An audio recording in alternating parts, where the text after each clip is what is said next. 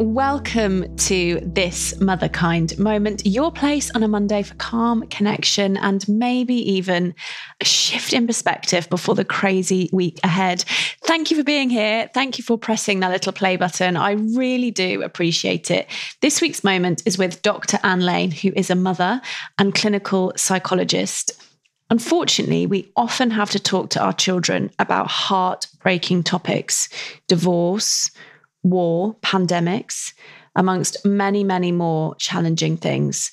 And in this moment, Dr. Anne describes how we can protect our children's mental health whilst also sharing the really hard things.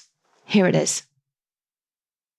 It's so true in my experience that one of the most damaging things in my personal experiences sort of secrecy and half told truths and i couldn't put a story and i couldn't figure stuff out. And but what i wanted to ask you was age appropriateness.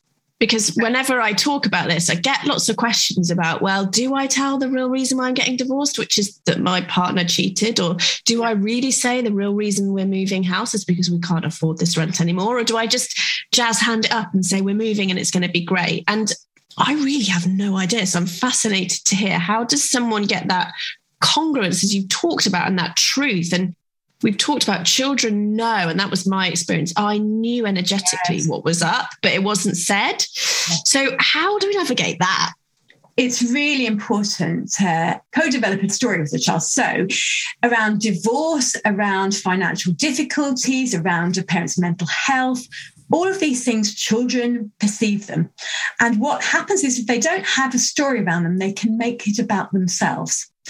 I was the reason mummy left. When I asked for that extra pair of pajamas, that's why we're in financial distress. That's why we can't keep the house. It's because I wanted that extra pair of pajamas or I had the expensive birthday party. So children prefer to make something about themselves than they do about their parents because that ensures they're safe. If they're the problematic person in this, they're safer because their parents are still preserved. But there is a big burden to making yourself the problem. Now, your question of what's age appropriate is really interesting. And the way we know that is we take our child's lead.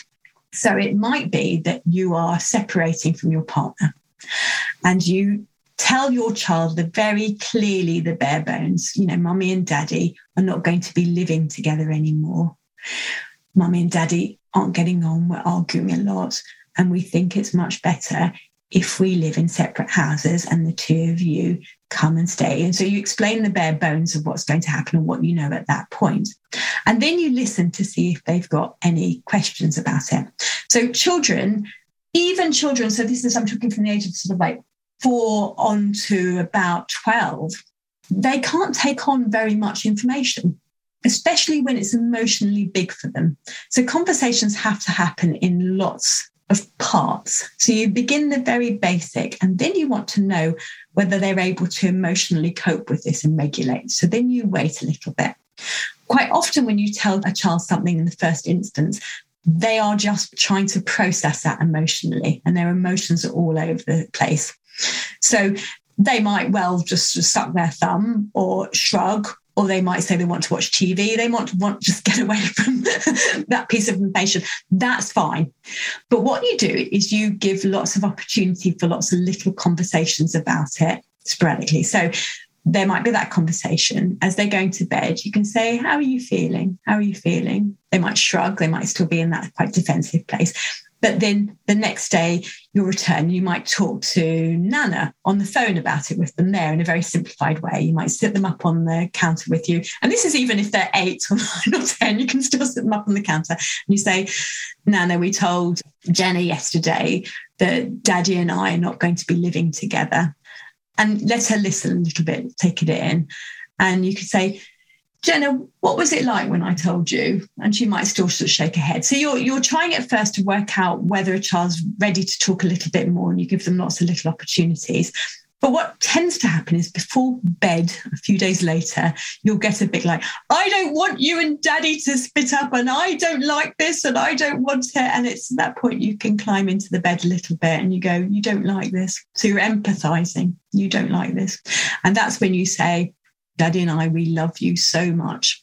But sometimes when you're a grown up, these things can be really tricky to manage, and sometimes they do. So you take the conversations in slowly, slowly in parts, always watching their emotional reaction. If they come up with any questions, you answer it as simply as you can. You take it away from the realm of the child being responsible, but you also try and not go enter into a lot of shame or blame or anger around it. You're trying to kind of place everything without too much frustration or anger or pain. And that's hard that's really hard, Zoe, because we feel a lot of frustration or anger. We can have had partners who are unfaithful. We can have had financial situations which are unfair. There can be a lot of trauma around the things that happen to a family, but your job is to try and place things very calmly